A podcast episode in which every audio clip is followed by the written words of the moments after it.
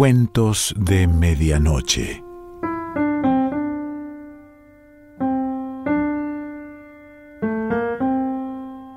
El cuento de hoy se titula A las aguas y pertenece a Guy de Maupassant.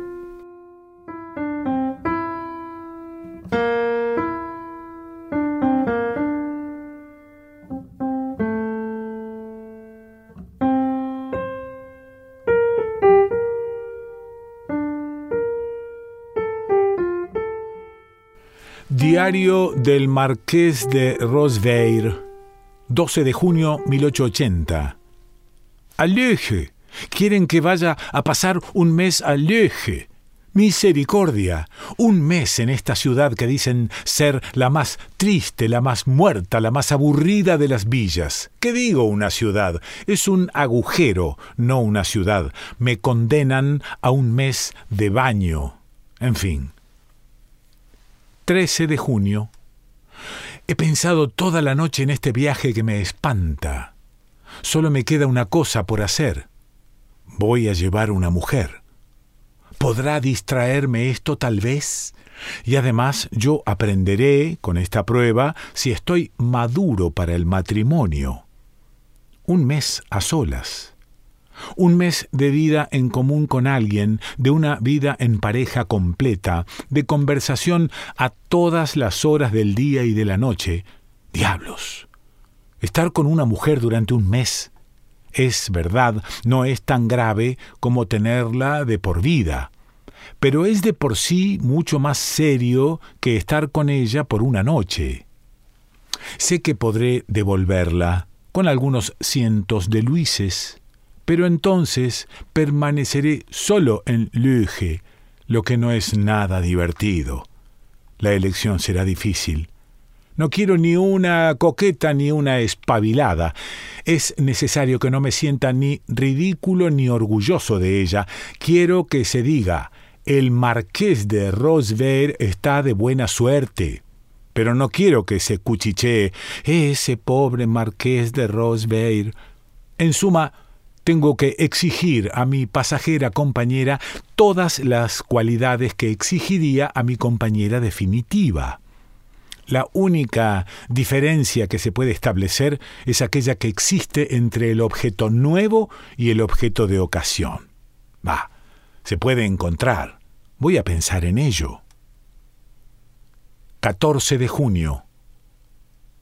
Berthe, he aquí mi acompañante. Veinte años, guapa, recién salida del conservatorio, esperando un papel, futura estrella, buenos modales, altivez, carácter y amor, objeto de ocasión pudiendo pasar por nuevo. 15 de junio. Está libre, sin compromiso de negocios o de corazón. Ella acepta yo mismo he encargado sus vestidos para que no tenga aspecto de jovencita. 20 de junio. Basilea. Duerme. Voy a comenzar mis notas de viaje. De hecho, ella es encantadora. Cuando llegó a la estación delante de mí, no la reconocía.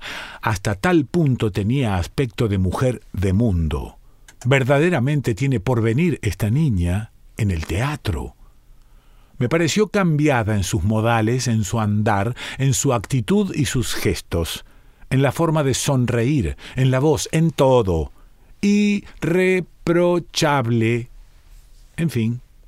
Y peinada de una forma divina, de una manera encantadora y sencilla, en una mujer que ya no tiene que seducir a primera vista a los que la vean, sino que quiere gustar a uno solo, discreta y únicamente, y esto se dejaba ver en todo su aspecto. La metamorfosis me pareció tan absoluta y hábil que le ofrecí mi brazo como hubiera hecho con mi mujer.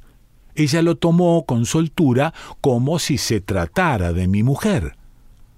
Frente a frente en el portalón permanecimos en un primer momento inmóviles y mudos. Después ella levantó su velo y sonrió. Nada más, un sonreír de buen tono. Me daba, me daba un poco de miedo besarla, la comedia de la ternura, el eterno y banal juego de las jóvenes, pero no. Ella se contuvo. Es fuerte. Más tarde hemos charlado un poco como dos jóvenes esposos, un poco también como dos extraños. Era amable, Muchas veces sonreía mirándome. Era yo ahora quien tenía ganas de abrazarla, pero permanecí tranquilo. En la frontera, un funcionario abrió bruscamente la puerta y me preguntó ¿Su nombre, señor? Me sorprendió. Respondí Marqués de Roseveir. ¿A dónde se dirige usted? A las termas de Luge, en la Valais. Escribió en un registro. Respondió, ¿La señora es su mujer? ¿Qué hacer? ¿Qué responder? Levanté los ojos hacia ella dudando. Ella estaba pálida y miraba a lo lejos. Sentí que iba a ofenderla muy gratuitamente y además, en fin, sería mi compañía durante un mes. Dije, sí, señor. De repente la vi enrojecer. Me sentí feliz. Pero en el hotel Llegando aquí, la propietaria le tendió el registro. Ella me lo pasó muy rápidamente. Me di cuenta de que ella me estaba mirando mientras escribía. Era nuestra primera noche de intimidad.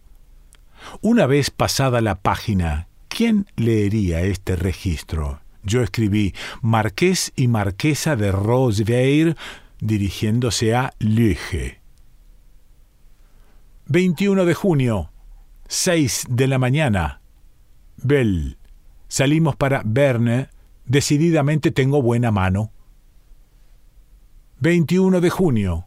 10 de la noche. Jornada singular. Estoy un poco emocionado.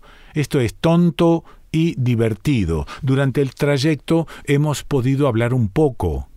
Se había levantado un poco temprano, estaba cansada, dormitaba.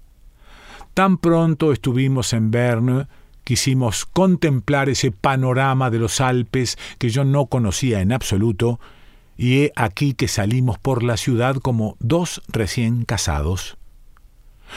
Y de repente percibimos una llanura desmesurada y allá abajo, allá abajo los glaciares. De lejos, así, no parecían inmensos. Sin embargo, Aquella vista me produjo un escalofrío. Un resplandeciente sol poniente caía sobre nosotros. El calor era terrible. Fríos y blancos permanecían ellos los montes helados.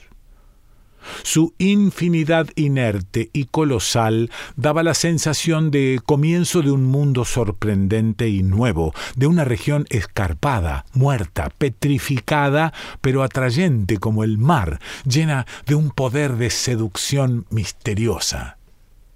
El aire que había acariciado sus cimas, siempre heladas, parecía venir hacia nosotros por encima de los campos estrechos y floridos, muy diferente al aire fecundante de las llanuras.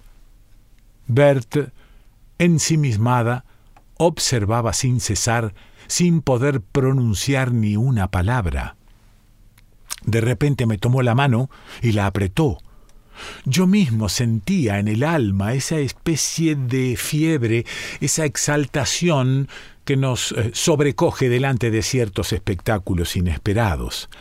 Agarré esa pequeña mano temblorosa y la llevé a mis labios y la besé, a fe mía, con amor. Permanecí un poco turbado, pero ¿por quién? ¿Por ella o por los glaciares? 24 de junio, Leje, 10 de la noche. Todo el viaje ha sido delicioso Hemos pasado medio día en Thun contemplando la ruda frontera de montañas que debíamos franquear al día siguiente. Al amanecer atravesamos el lago, el más hermoso de Suiza tal vez. Unas mulas nos esperaban. Nos sentamos sobre sus lomos y partimos. Después de haber desayunado en un pueblecito, comenzamos a escalar, entrando lentamente en la garganta que sube poblada de árboles, siempre dominada por las altas cumbres. Sobre las pendientes, que parecen venir del cielo, se distinguen puntos blancos, chalets, construidos allí no se sabe cómo. Percibimos a veces entre dos puntiagudas cimas y cubiertas de abetos una inmensa pirámide de nieve que parecía tan próxima que hubiéramos jurado alcanzarla en diez minutos, pero que apenas habríamos llegado en veinticuatro horas. Berthe, extenuada, dormía sobre su animal, abriendo de vez en cuando los ojos para ver de nuevo. Acabó por adormecerse y yo la sujetaba por una mano, feliz de su contacto, de sentir a través de su vestido el suave calor de su cuerpo.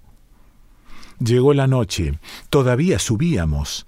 Nos paramos delante de la puerta de un pequeño albergue perdido en la montaña. Dormimos. Oh, dormimos. Al amanecer corrí a la ventana y prorrumpí en un grito. Bert llegó a mi lado y se quedó estupefacta y embelesada. Habíamos dormido en la nieve todo a nuestro alrededor, montes enormes y estériles cuyos huesos grises sobresalían bajo su abrigo blanco, montes sin pinos, sombríos y helados, se elevaban tan alto que parecían inaccesibles. Una hora después de estar en ruta de nuevo, percibimos al fondo de este embudo de granito y de nieve un lago negro que durante largo tiempo habíamos seguido. Un guía nos trajo algunos edelweiss, las flores blancas de los glaciares. Bert hizo un ramillete para su blusa. De repente, la garganta de peñascos se abrió delante de nosotros. Toda la cadena de los Alpes piamonteses, más allá del Valle del Ródano, eran el monte Rose, arduo y macizo, el Cervin, recta pirámide donde muchos hombres han muerto, el Dent du Midi, otros cientos de puntos blancos relucientes como cabezas de diamantes bajo el sol. Pero bruscamente el sendero que seguíamos se detuvo al borde de un precipicio, y en el abismo en el fondo del agujero negro de dos mil metros, encerrado entre cuatro muros de rectos peñascos, sombríos, salvajes, sobre una capa de hierba, percibimos algunos puntos blancos con bastante parecido a corderos en un prado. Eran las casas de Luge. Fue necesario dejar las mulas, siendo el camino tan peligroso. El sendero desciende a lo largo de la roca, serpentea, gira, va, vuelve, sin jamás perder de vista el precipicio, y siempre también el pueblo que crece a medida que nos acercamos. Es a lo que se llama el pasaje de la Gemmi, uno de los más bellos de los Alpes, si no el más bello. Berthe, apoyándose en mí, prorrumpía gritos de alegría y gritos de pavor, feliz y temerosa como un niño. Como estábamos a algunos pasos de los guías y ocultos por un voladizo de la roca, me abrazó. Yo la abracé. Yo me había dicho, en Leje pondré cuidado en hacer entender que no estoy con mi mujer. Pero por todos lados yo la había tratado como tal, en todas partes la había hecho pasar por la marquesa de Rosveir. No podía ahora inscribirla bajo otro nombre y además la habría herido en el corazón y verdaderamente era encantadora. Pero le dije, querida amiga, llevas mi apellido. La gente me cree tu marido.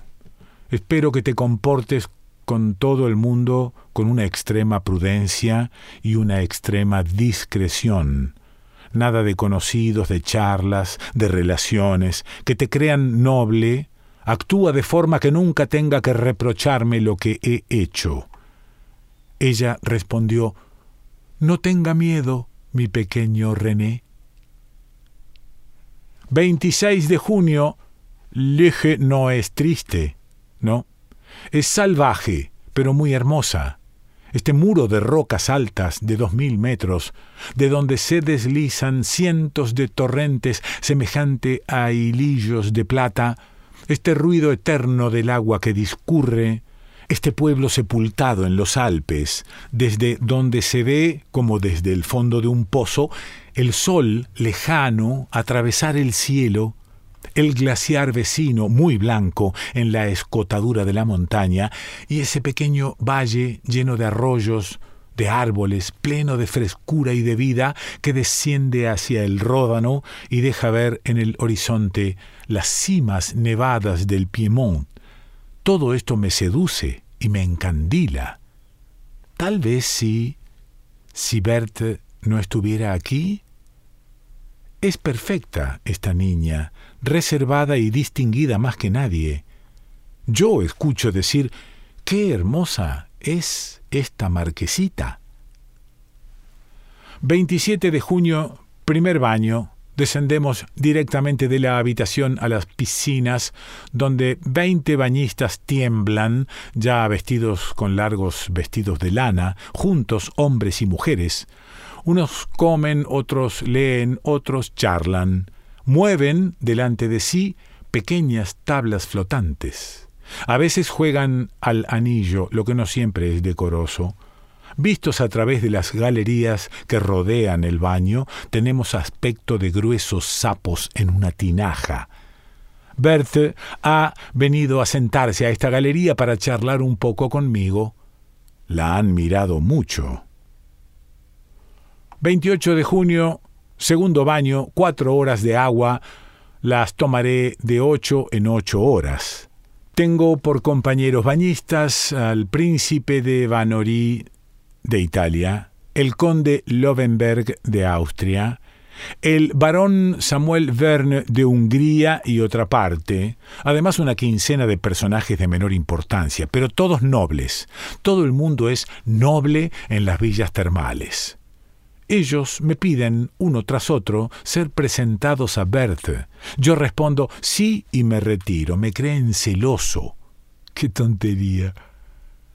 29 de junio. Diablos, diablos. La princesa de Vanoris ha venido ella misma en persona a buscarme, deseando conocer a mi mujer. En el momento en que entrábamos en el hotel, yo le presenté a Berthe, pero le he rogado con delicadeza que evitara encontrarse con esta dama. 2 de julio, el príncipe nos ha agarrado del cuello para llevarnos a su apartamento, donde los bañistas insignes tomaban el té. Berthe era, sin duda alguna, mejor que todas las damas, pero ¿qué hacer?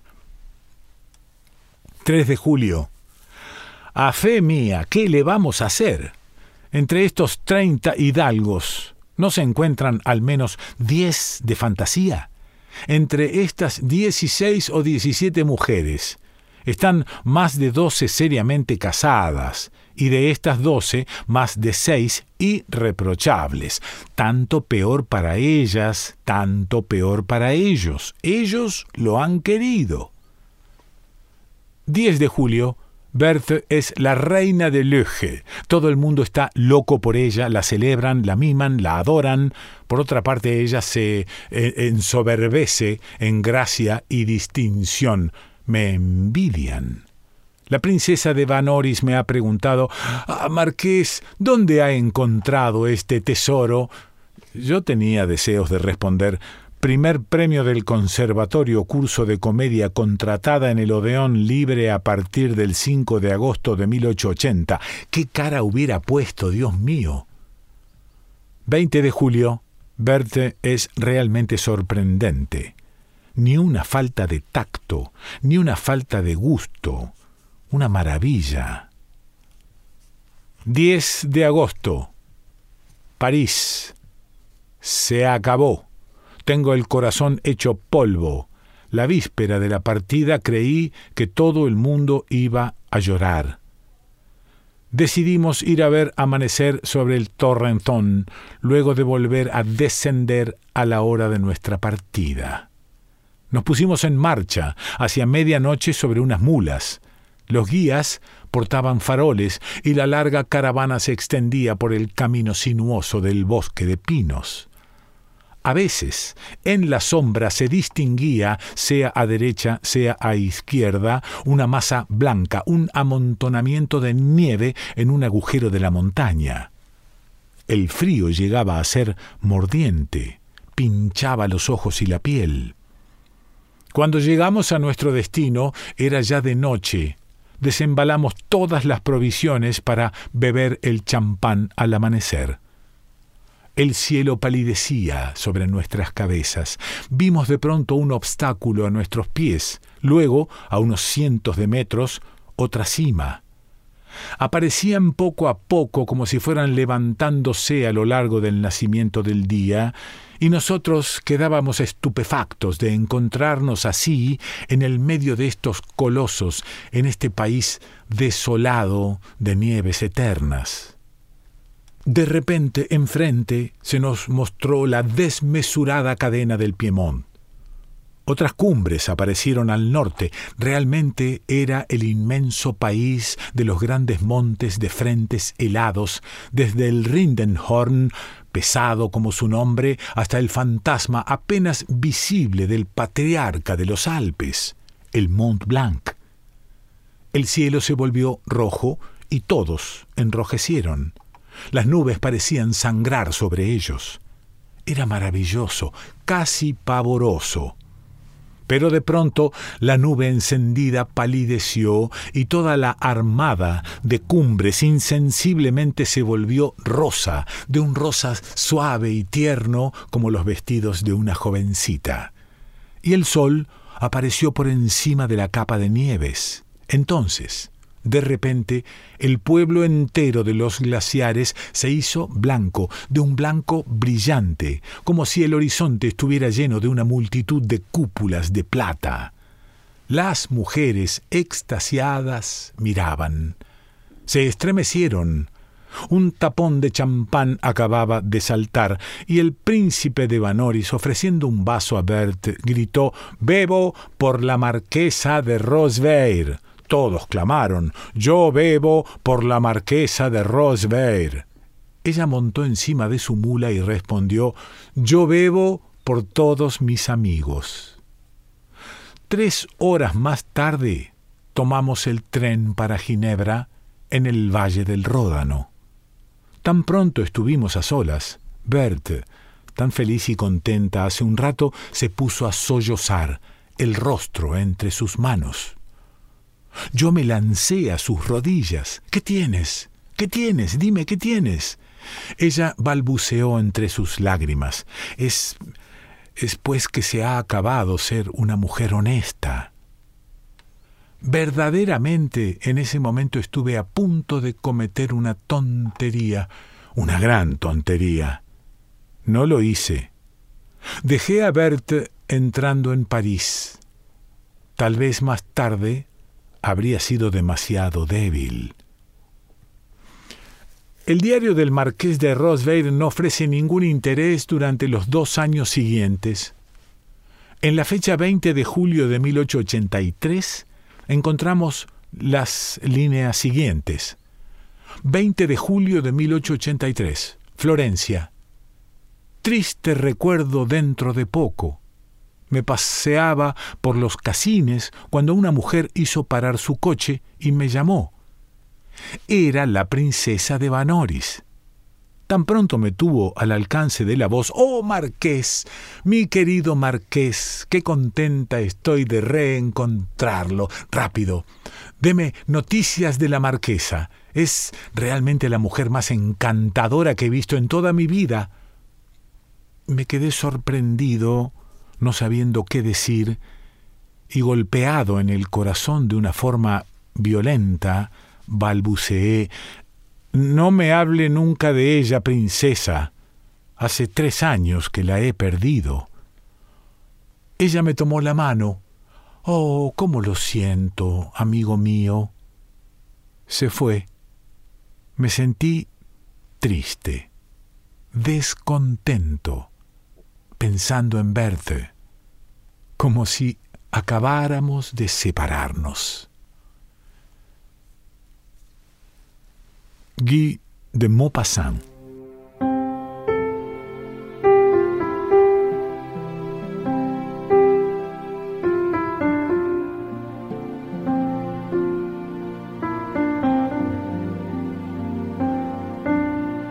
Cuentos de Medianoche.